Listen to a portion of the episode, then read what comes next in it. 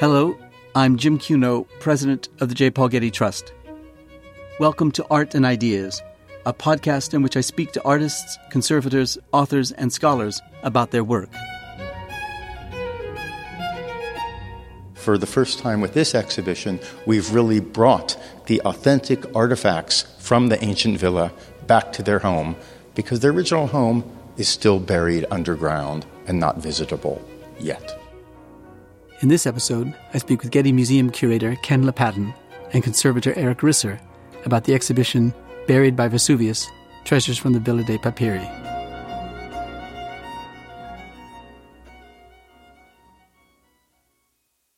The Getty Villa in Malibu was built by J. Paul Getty to house his art collection. It is now home to the Getty Museum's Antiquities collection. Getty modeled his museum on the Villa dei Papiri in Herculaneum, a seaside retreat with a library and art collection that was buried by the eruption of Vesuvius in 79 AD. The Villa dei Papiri was rediscovered and partially excavated 17 centuries later, and more recent excavations in the 1990s and 2000s have led to new discoveries about the structure and its art. Buried by Vesuvius, Treasures from the Villa dei Papiri at the Getty Villa showcases some of the extraordinary finds from Herculaneum, including objects which are now on view at the Getty Villa for the first time since their discovery. I recently walked through the exhibition with curator Ken Lapatin and conservator Erik Risser. I'm standing in the inner peristyle of the Getty Villa with Ken Lapatin, curator of antiquities at the Getty Museum and curator of the current exhibition Buried by Vesuvius, the Villa dei Papiri at Herculaneum. From where we stand, we can look out onto the outer peristyle with its long pool of water leading onto a vista of the Pacific Ocean. It's a beautiful setting, and it gives us a good sense of what it might have been like to stand within the original villa looking out onto the Bay of Naples. Ken, thanks very much for speaking with me on this podcast, and congratulations on this moving and important exhibition on the Villa dei Papiri. Thank you, Jim. We're all very excited by the exhibition. And you should be. It's a fantastic exhibition. So let's start with Mr. Getty's interest, perhaps even infatuation with the original villa. What was his attraction to it, and when did he first see it? Well, Ironically, J. Paul Getty never saw the actual Villa dei Papiri because in his day it remained entirely buried underground.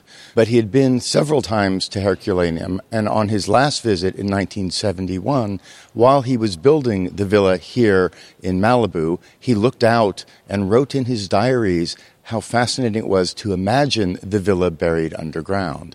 He knew of the villa because of the stunning plan we'll look at upstairs in the exhibition drawn by the Swiss military engineer Karl Weber, who conducted the excavations for the King of Naples.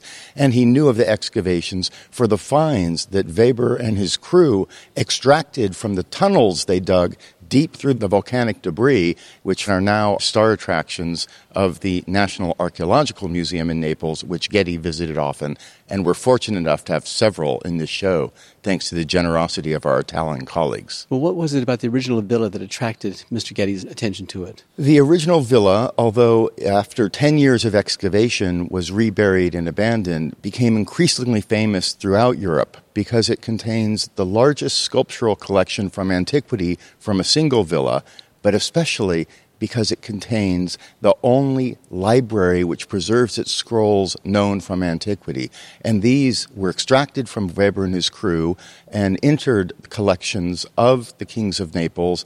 The kings of Naples gave papyrus scrolls as diplomatic gifts to the Prince of Wales and to Napoleon. They excited scholars. And so Ironically, although the villa remained buried, it became more and more famous from its discovery in 1750 until its partial open air excavation in the 1990s and 2000s. Uh-huh. Well, describe for us the Getty Villa where, where we are standing, which of course is meant to be what they imagine the Villa dei Papiri to have been. Describe the, the features for us. The Getty Villa is a very accurate one to one scale replica of the central core of the Villa dei Papiri, and that's a large rectangular colonnaded peristyle courtyard with a large reflecting pool a square inner peristyle, also surrounded by columns, and then a more traditional atrium block, meaning a kind of Roman house that had an open courtyard in the center and a pool to catch water. And these are the central features of the villa that was mapped by Weber underground that Getty had reconstructed. Karl Weber and his team, they actually remarkably in the 1750s extracted about 90 statues, which we have replicas in our gardens as well from the villa.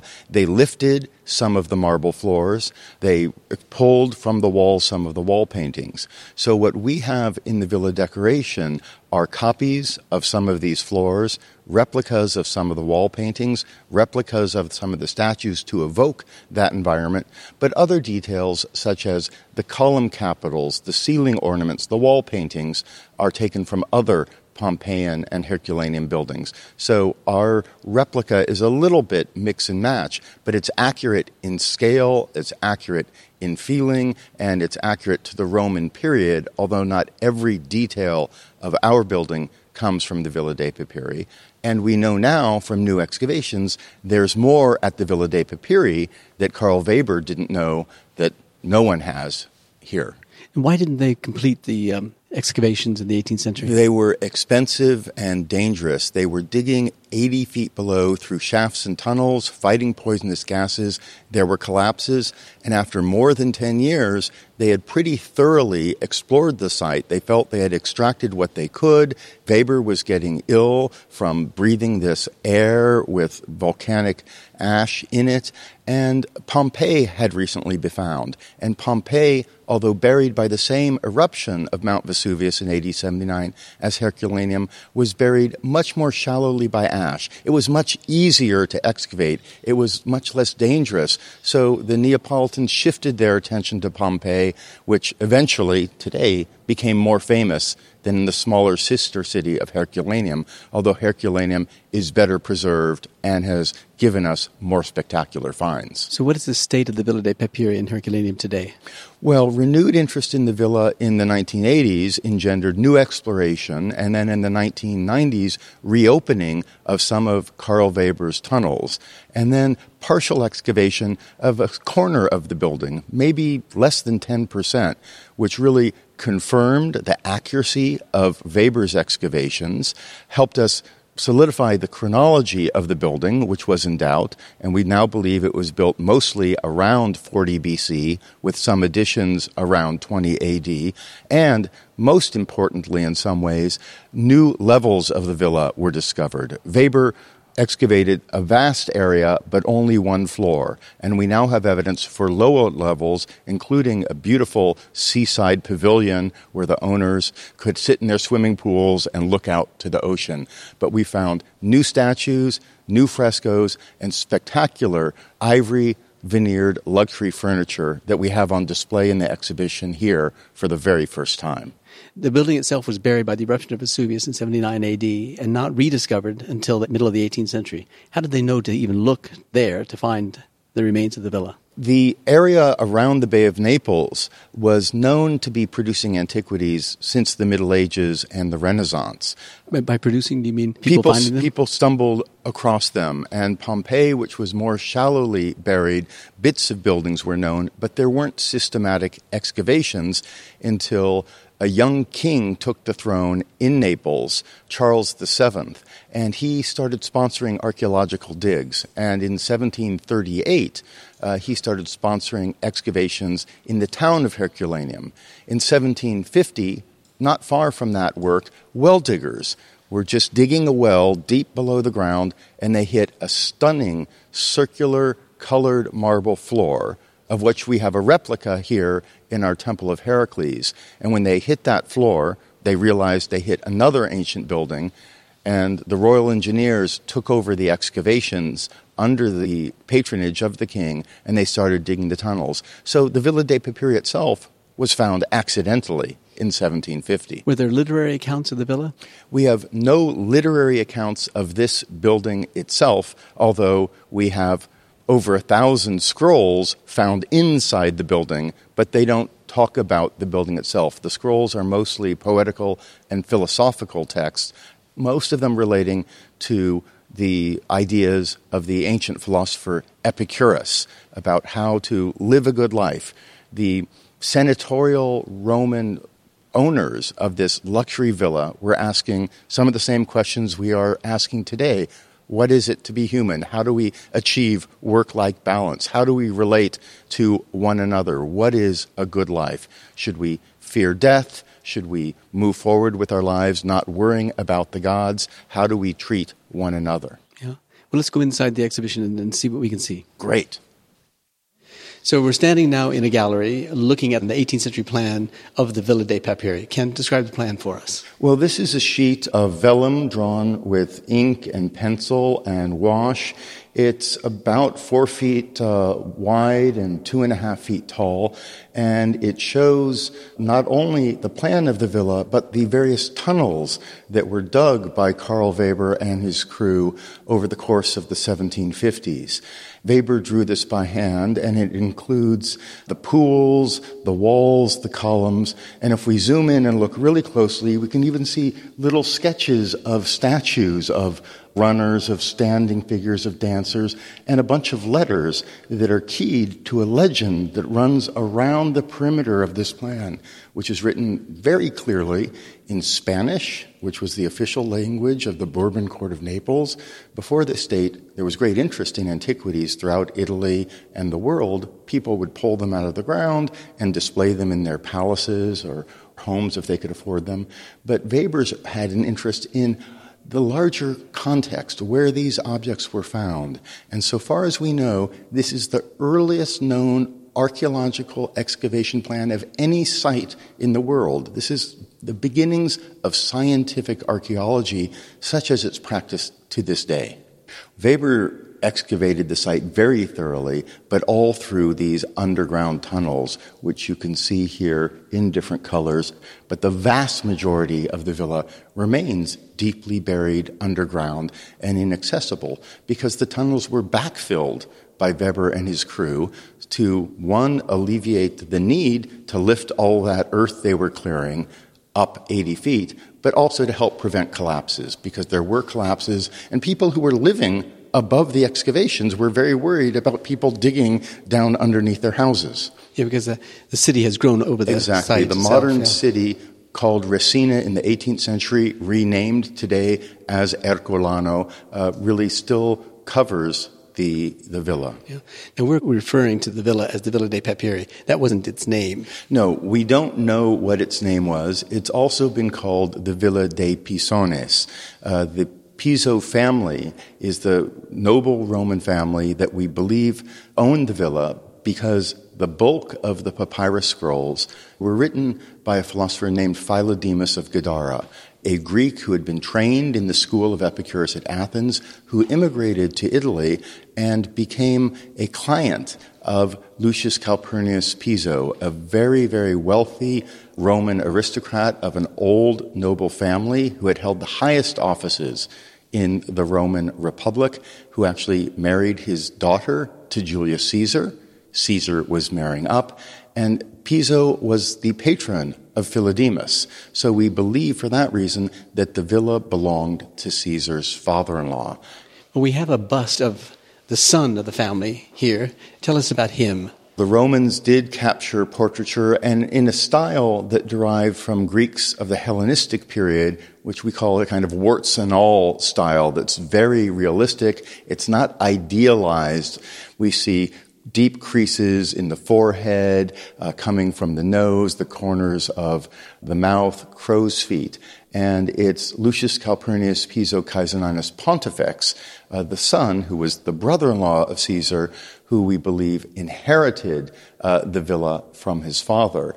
Piso Pontifex served in the early Roman Empire as a very high imperial official working for the emperors Augustus and Tiberius. He died uh, serving as the prefect of Rome, and he and probably his older sister, Caesar's widow, uh, would have lived peacefully in this villa or another property. If you're this wealthy, you have more than one house, I believe. And they probably sat out the civil wars which raged after the assassination of Julius Caesar in 44 BC.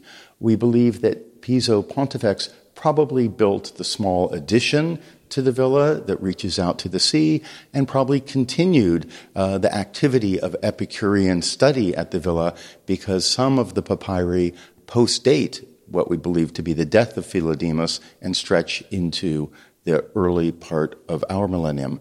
We don't know who owned the villa at the time of the eruption in AD 79. We know from other sources that Romans bought and sold their homes with all their furnishings, including libraries. So the building could have been sold, but we don't know that for certain. How likely was it that they could often come to the villa?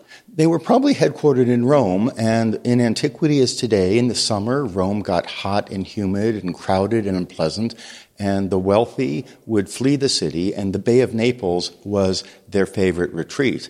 And I kind of think of it like New York and the Hamptons. People would leave the city and go to the sea for the summer.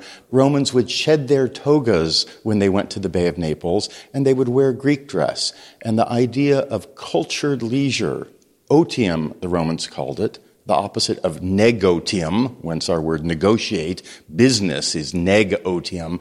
But otium wasn't just sitting by the pool and having drinks and nice banquets. It was part of that, but it was also discussing art, culture, literature, philosophy. What is the meaning of life? How can we be better people? And this is what the Romans did in their colonnaded gardens, looking out at the sea, discussing these larger issues with friends. And this is the kind of thing that would take place at Roman villas, not just the Villa dei Papyri, but around the Bay of Naples and indeed around the Mediterranean.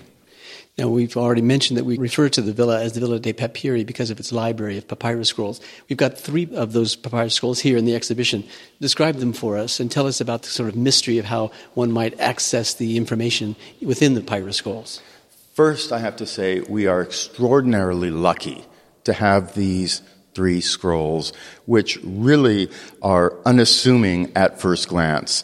The German archaeologist and father of archaeology, uh, Johann Joachim Winckelmann, who visited Herculaneum during the excavations in the late 1700s, saw these objects and described them as uh, blackened and twisted like a burnt billy goat's horn.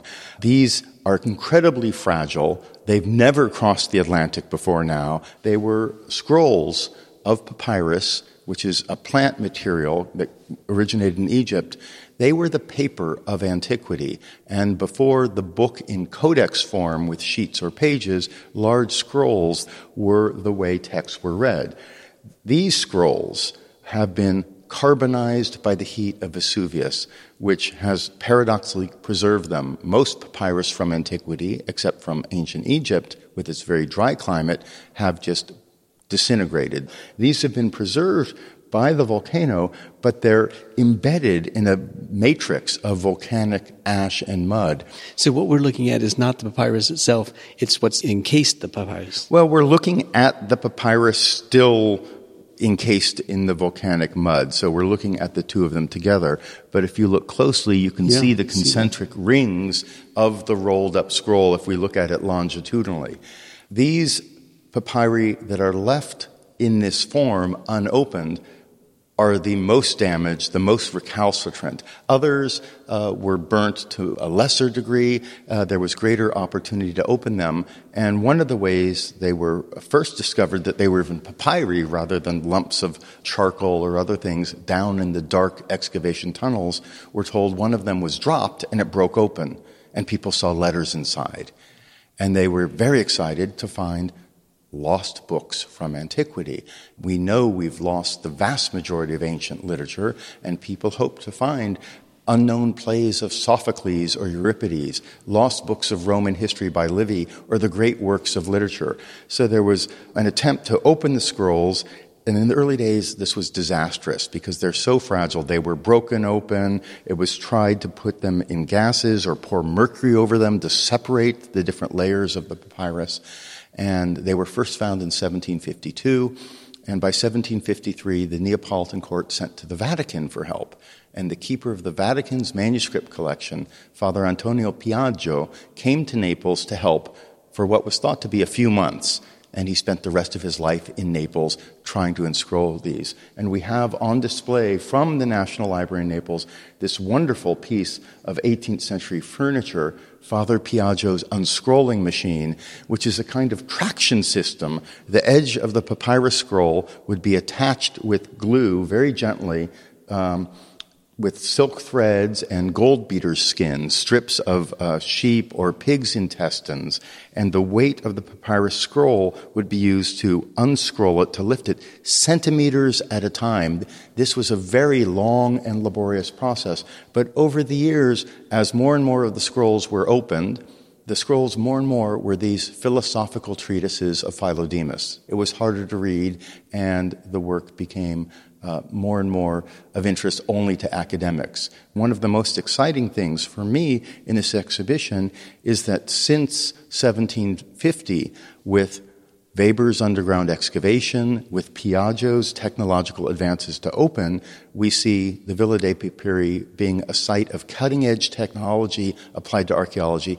The same is happening today. These three scrolls, before we put them in their cases here at the Getty Villa, they made a detour to UCLA, where at the dental school, they were put in a very high tech micro CT scanner as part of an ongoing attempt to virtually unwrap them non invasively without ripping and tearing them as Piaggio's machine inevitably did, to unscroll them and look inside them and read their texts with no damage virtually. And this is something that's being pursued with the Getty assisting the National Library of Naples and computer scientists at the University of Kentucky. Now, tell me how that works, because I would think, since they, you can't unroll them, that you're going to be seeing, if you can penetrate the layers digitally as you just described them, you'd see a layer upon layer upon layer upon layer of text. So, how do you separate the layers of text one from another?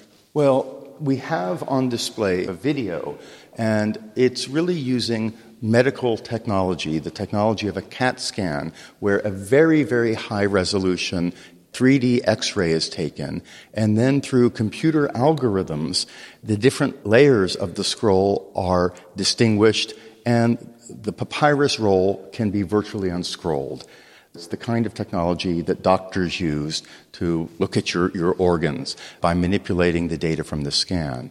The real difficulty with the Herculaneum papyri is to also bring the text along with the papyrus. And the black ink against the charred scrolls, even on an open papyrus, is difficult to read. And we have an example in the exhibition of an open papyrus that really looks like a charred piece of toast.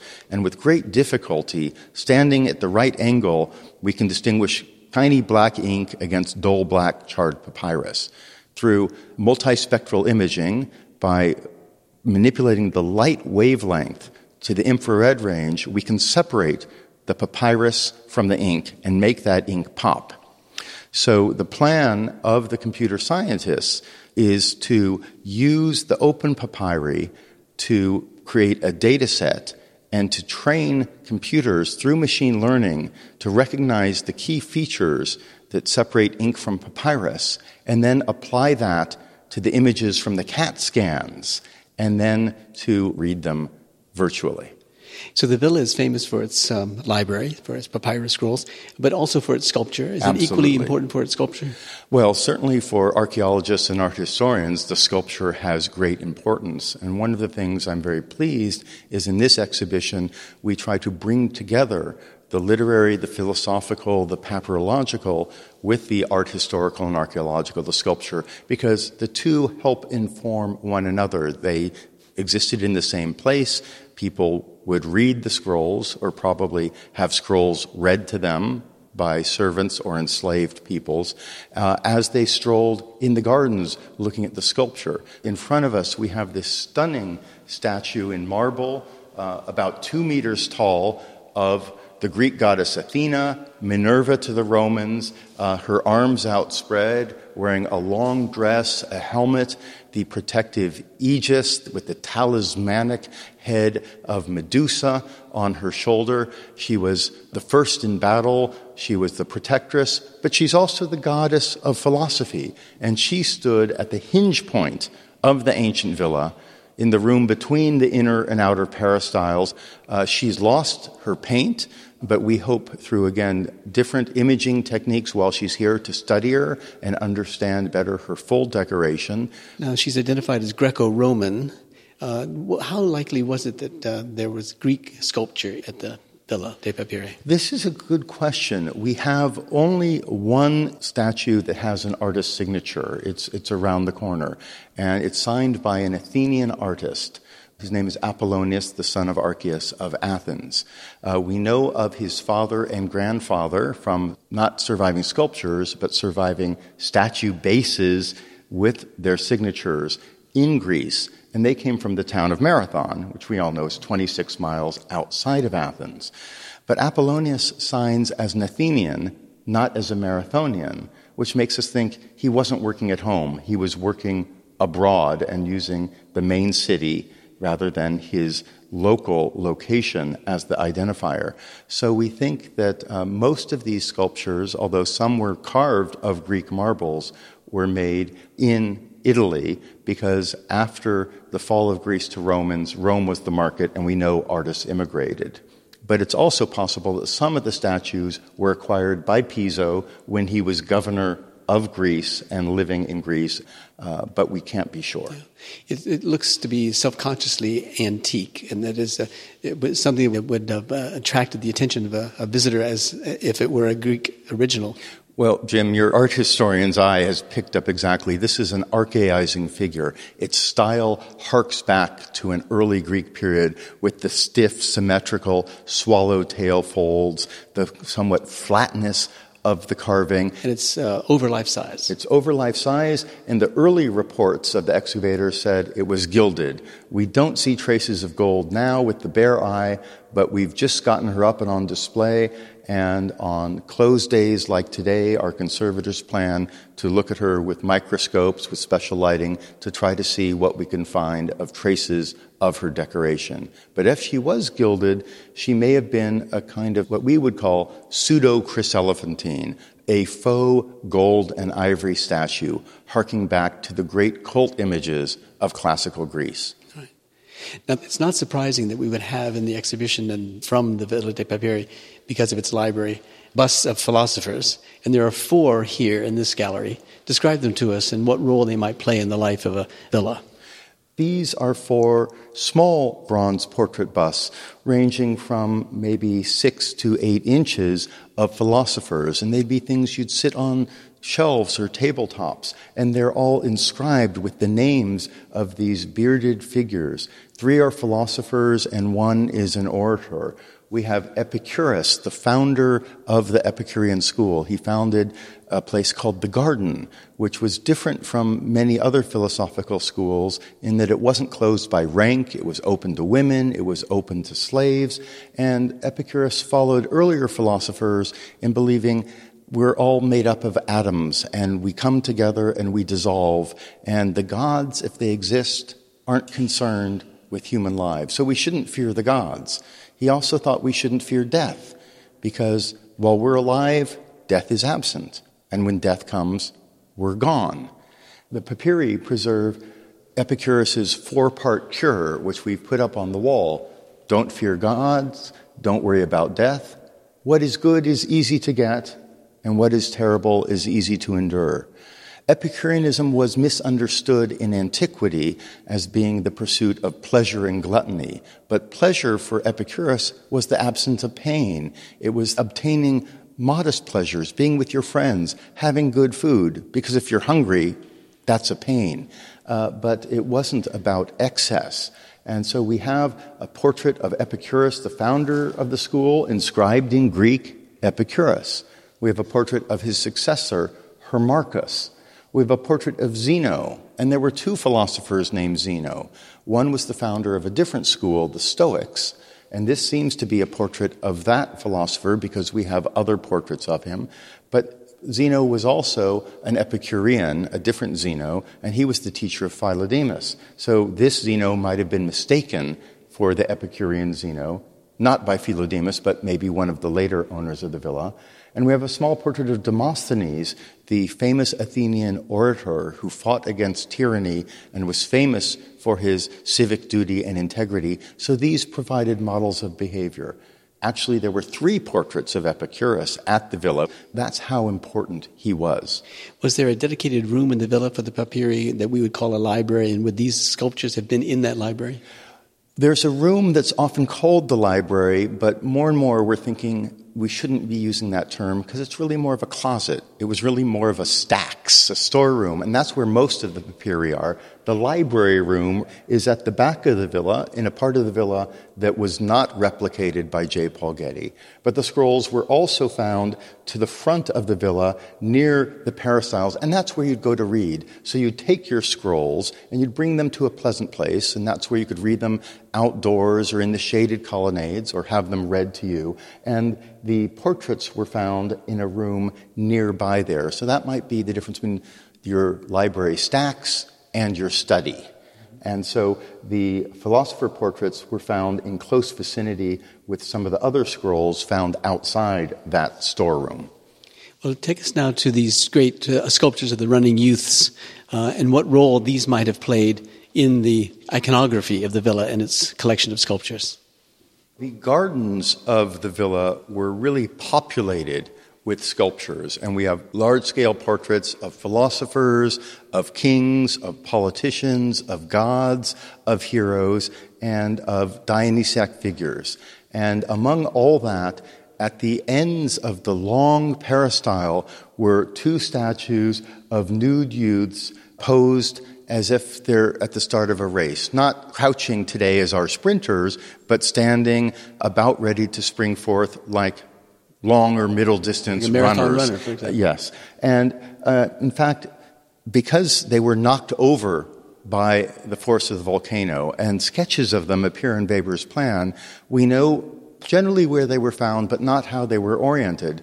And some scholars have believed that they actually represent wrestlers the way they stand and have them facing one another.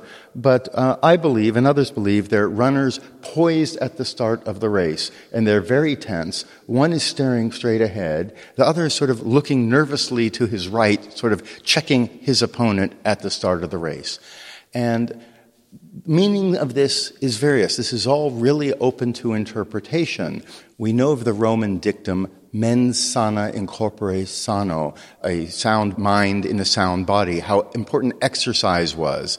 And the Roman peristyle garden kind of recreates the environment of the Greek gymnasium, which is not only an athletic training ground, it was a school, like the German gymnasium today, where literature, philosophy, and history would be taught. So these would be all rounders, and the figures of these runners in the garden help to evoke that idea of the gymnasium. We know from Latin literature that Roman aristocrats often created in their villas features evoking Greek spaces, like a gymnasium or like uh, the canopus of the Nile. So figures like these runners would have helped bring them to ancient Greece. There are also more erudite theories about the course of life, running for victory, what you gain. But these are not really attested in ancient literature. But all of the sculpture of the villa would have been provided to allow for talking points as you're walking through the villa with your friends, as we're walking through the exhibition now, you could discuss the virtues and vices of specific individuals, how they provide models for behavior, both positive and negative, so we can become better people in our lives. And these very powerful figures of young men in their prime provide us with, with models for how we might live our lives. Now, there next two Uh, two female sculptures identified as dancers. Tell us about them and how they would have been seen within the villa. Well, this is very controversial because Weber plots the fine spots of five of these female figures. We're lucky enough to have two of them on display, and we put graphic displays of 18th century engravings of the three we don't have on the wall so visitors can get a sense of all five. According to Weber's plan, these were found in the outer peristyle behind columns, which really isn't where we think statues should go. And because in the inner peristyle, along a fountain, there are little niches of semicircular form where their semicircular bases seem to fit exactly. Some archaeologists and art historians, including Mr. Getty's archaeological advisor, thought they might belong. So we at the Getty Villa have replicas of these statues not in their archaeological find spots. They're here in the inner peristyle, not far from the runners. When they were found, they were conventionally called dancers, but their feet are flat on the ground. They're really not dancers. We call them dancers in quotation marks. Their lower bodies are, are static, although they all have one leg straight and one leg bent, with one knee poking through their columnar drapery, but their upper bodies are all different with their arms in different positions. Some of them are playing with their dresses, others are raising their hands. Uh, one seems to be raising her hand high above her head. Maybe she was holding a water jar on her head. So they've been identified variously as dancers, Vestal virgins, basket carriers, jar carriers, uh, nymphs. And uh, they're often identified as mythological figures, the daughters of King Danaus. I believe that they're actually representing the nymphs of the Aqua Appia, the earliest of Rome's aqueduct. They have very well preserved inlaid eyes. They're made of, uh, we believe, but we're going to look at them more closely, of bone and stone and glass. But this figure has wonderful metal inlays in her bronze. She has a series copper? of copper uh, in her bronze, red copper, uh, of rays along the hem of her garment, the bottom of her dress, and she also has a headband with copper and silver inlays. And other statues even have tin teeth or coppered lips to make them look more lifelike. But of course, this dark greenish blackish color is one that is not reflecting their original appearance in antiquity, but is the result of the heat of the volcano and then restoration activity in the 18th century. Now, once again, these look archaic, self consciously so. Is that true? Very much so. This is again the Romans harking back to the golden age of ancient Greece. Maybe a parallel is the way that the great capitalists of 19th century New York, the Fricks, the Carnegies, Rockefellers, built huge buildings, their own palaces, in Italian Renaissance style to style themselves as great potentates of the past. This is what the Pisones and their counterparts, the ancient Roman senators, were showing their learning and their culture and their understanding of ancient Greece, as well as their great wealth, by collecting these works in the Greek style. Mm-hmm. Now, there's some more sculpture over here, some bronze and, and marble sculptures. How common was it to mix marble uh, with the darker bronze sculptures? Was that something that was common at the time? Well, yes. One problem for us, Jim, is that Bronzes tend not to survive. The bronzes we have, uh, we have mostly through accident, through some disaster, because bronze is a metal. It's an artificial alloy of copper and tin and often lead, sometimes other alloys, but it can be melted down and reused. And so in hard times, the bronze sculptures of antiquity, even in antiquity, were melted down to be reused for shields and buckets and swords and hinges. And most of the bronze sculptures from antiquity, thousands and thousands, were melted down. And we have references to them in ancient literature, we have images of them in ancient painting, and we have lots of statue bases. But over the course of time, they've been melted down. It's the volcano that buried this villa that kept these bronzes from being melted down. We have many more marbles than bronzes today, and the villa is an interesting site for investigation because here we have twice as many bronzes as marbles. Is that because they're more expensive and the owner was showing off his wealth? Or is that because they were less expensive because they could be made through models and casts and they could be churned out whereas the marbles all had to be carved by hand. So we're still investigating the relative values of bronze and marble in antiquity, but they were shown side by side. Well, now here we have this extraordinary sculpture called the Drunken Satyr. It's really the sort of pivotal point in the exhibition.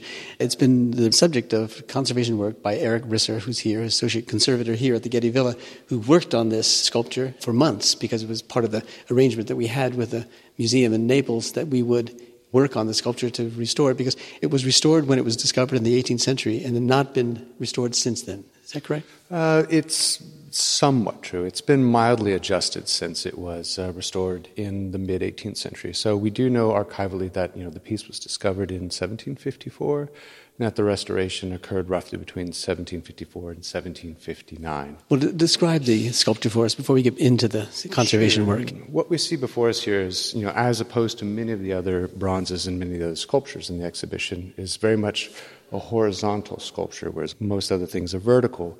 But at the same time, what you have is a very dynamic moment of a middle aged satyr. We know it's a satyr because you have the horn buds up on the skull, as well as the wattles and pointed ears.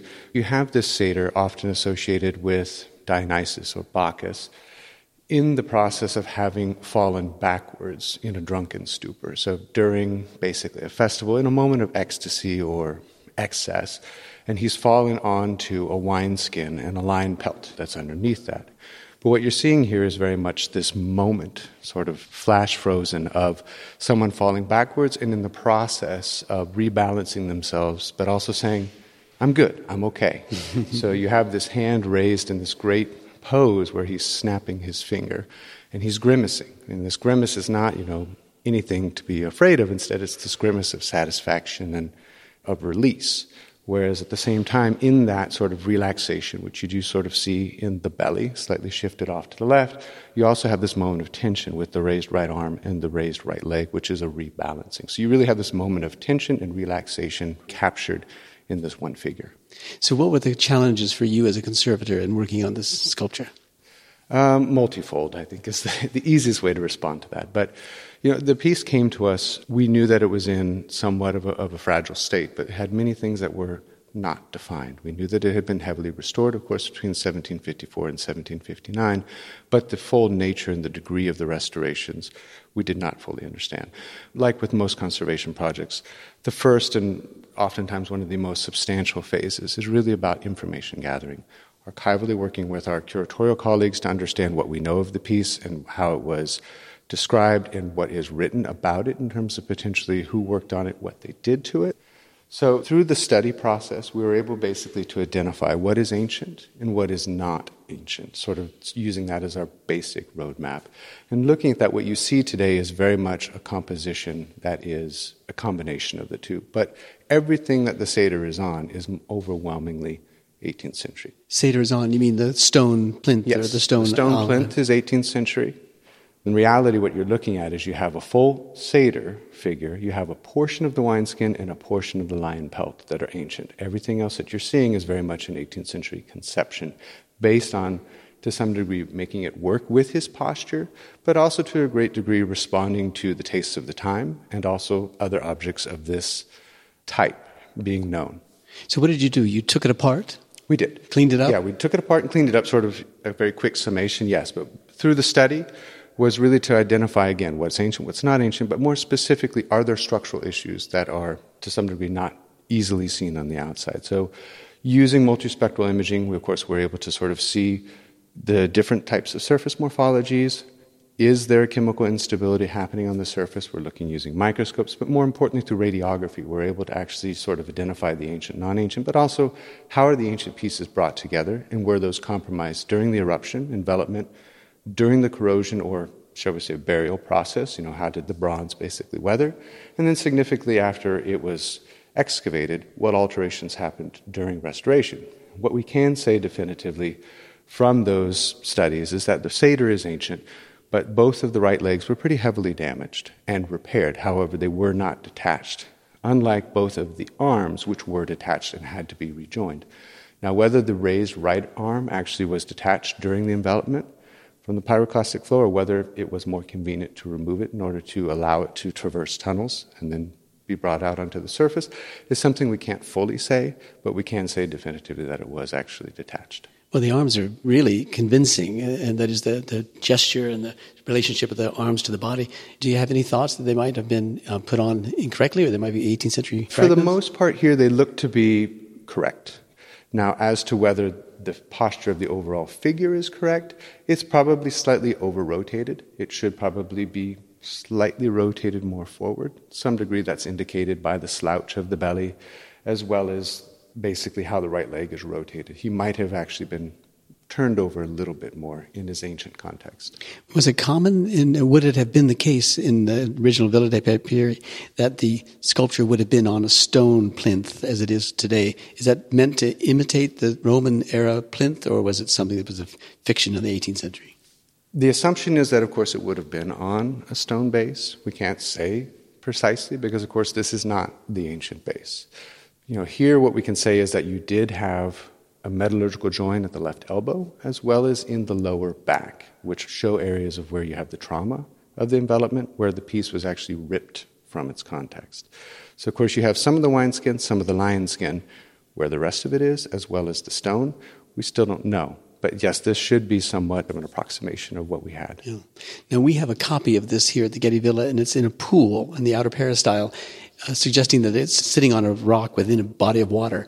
Would that have been how it would have been shown in the Villa dei Papiri? Do we know the find spot for the object? Yes, we do. Yeah. And that is approximate to where he was recovered based yeah. on Weber's plan. Well, it's it's a fantastic thing, and it's a beautiful sculpture. Having mentioned that there's a replica here at the Getty Villa of the drunken satyr, brings us to the question of the replicas here at the Getty Villa. Mm-hmm. Was that part of Mr. Getty's own conception of the, the Getty Villa that it would have these replicas, Ken? Yes, very much so. In the late 60s and early 1970s, when Mr. Getty realized that his ranch house, which was the original Getty Museum, was too small for his collection, and he began to think of either expanding the ranch house or, and his advisor said, better to build a new building because the ranch house was becoming very labyrinthine. Uh, he had different ideas of a historical recreation. He, he, wasn't a fan of modern architecture, and he thought because much of his collection was antiquities, he decided that a building in an ancient form would serve to contextualize his own collection. And he had two villas in Italy of his own that he lived in, and he had spent a lot of time in the Bay of Naples, and he knew of the Villa dei Papiri, and he decided to build a replica of the building for his collection. And at that time, it was suggested to him that he might engage the historical Chiurazzi foundry in Naples, which made replicas of the sculptures, to populate the gardens of his villa with the same sculptures that populated the Villa dei Papiri. And the Chiurazzi had made for grand tourists and others these replicas of the most famous pieces the runners, the dancers, the satyr. But Mr. Getty commissioned the largest group of these figures the foundry ever made, and we have almost a complete set of the bronzes from the Villa dei Papiri. And so we've brought to the Getty Villa not only the originals of many of the pieces we have replicas of, and from the exhibition galleries, you can look out the window into the inner peristyle and see some of these bronzes near their original find spots. But we also brought the marbles, we've brought frescoes, and we've brought newly excavated material that was unknown to Mr. Getty, that was only found in the late 90s and the 2000s, which is yesterday in archaeological terms. So we have the earliest finds and we have the most recent finds from the villa, some of them never displayed before. Yeah.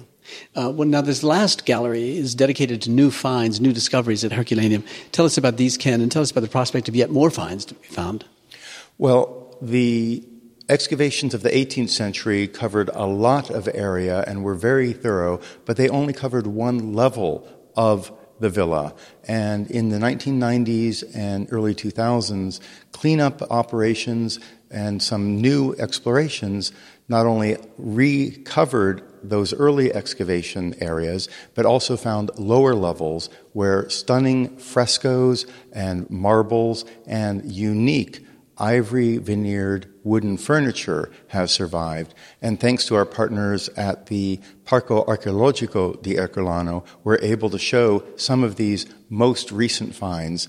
And perhaps the most important of them is this spectacular figure of a goddess leaning on a pillar with wonderful drapery, with a lot of painted decorations surviving on the hems of her garments. Even her eyes have painted decoration. And this is, again, the Romans emulating ancient Greek sculpture of the classical period in a virtuosic fashion. Now she's centered in the room, but just beyond her is the wall, and on the wall is this extraordinary fresco painting or fragments of fresco painting showing architecture and architectural reliefs through a sequence of windows and spaces with a kind of complex geometry that uh, one wouldn't have expected, I think. At least I wouldn't have expected at the villa. Describe this for us and also the role that fresco wall paintings would have played. Right, this is a large fragment uh, recomposed of broken bits of fresco that have been detached from the wall, and that's why we could bring it here. And it's kind of an architectural fantasy. We see columns and shelves. We see a large glass bowl full of grapes and summer fruit. We have a window looking out into a vista where we see a colonnade as if we're looking into a Greek sanctuary. Leaning on the wall is a shield with the image of Medusa reflecting. This is illusionistic architecture. The illusionistic three dimensional trompe l'oeil architecture in this painting would open up a rather closed room, giving dimension to the wall and expanding the space. It's the first time this fresco is on display anywhere, but similar work from other ancient sites have inspired the decoration of our peristyle garden here at the Getty Villa. Yeah. Now, Mr. Getty was a micromanager, shall we say, of things, including of the building of this museum that he, he had designed, but he never visited it, is what I understand. Is that correct? Yes, Mr. Getty, he left California in the early 50s and he established himself in a large Tudor manor house, Sutton Place, outside of London. It was more convenient for him to run his international oil empire from the UK than from the west coast of California.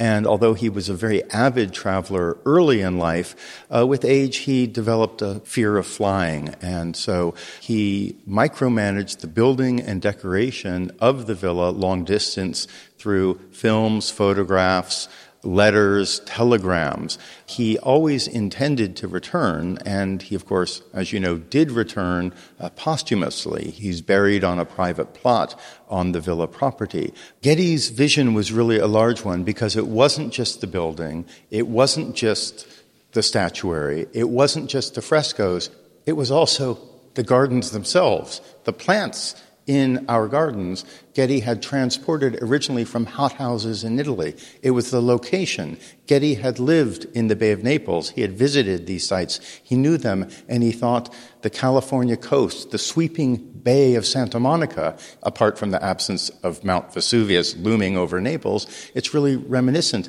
of the Bay of Naples and Campania, the climate, the herbs. And so visitors here have the sea breezes that were present at Herculaneum. You can hear the birds, you can smell the herbs. It's better than virtual reality because it's, it's a reality where you can feel the spaces, you can physically breathe the air, smell the smells, hear the birds. And now for the first time with this exhibition, we've really brought the authentic artifacts from the ancient villa back to their home because their original home is still buried underground and not visitable yet. You know, Ken, that's a great way to end the podcast interview today. So thank you very much, Erik and Ken, for what you've done in bringing this exhibition to life, but also for participating in the podcast. Thank you so much, Jim. Yes, thank you, Jim.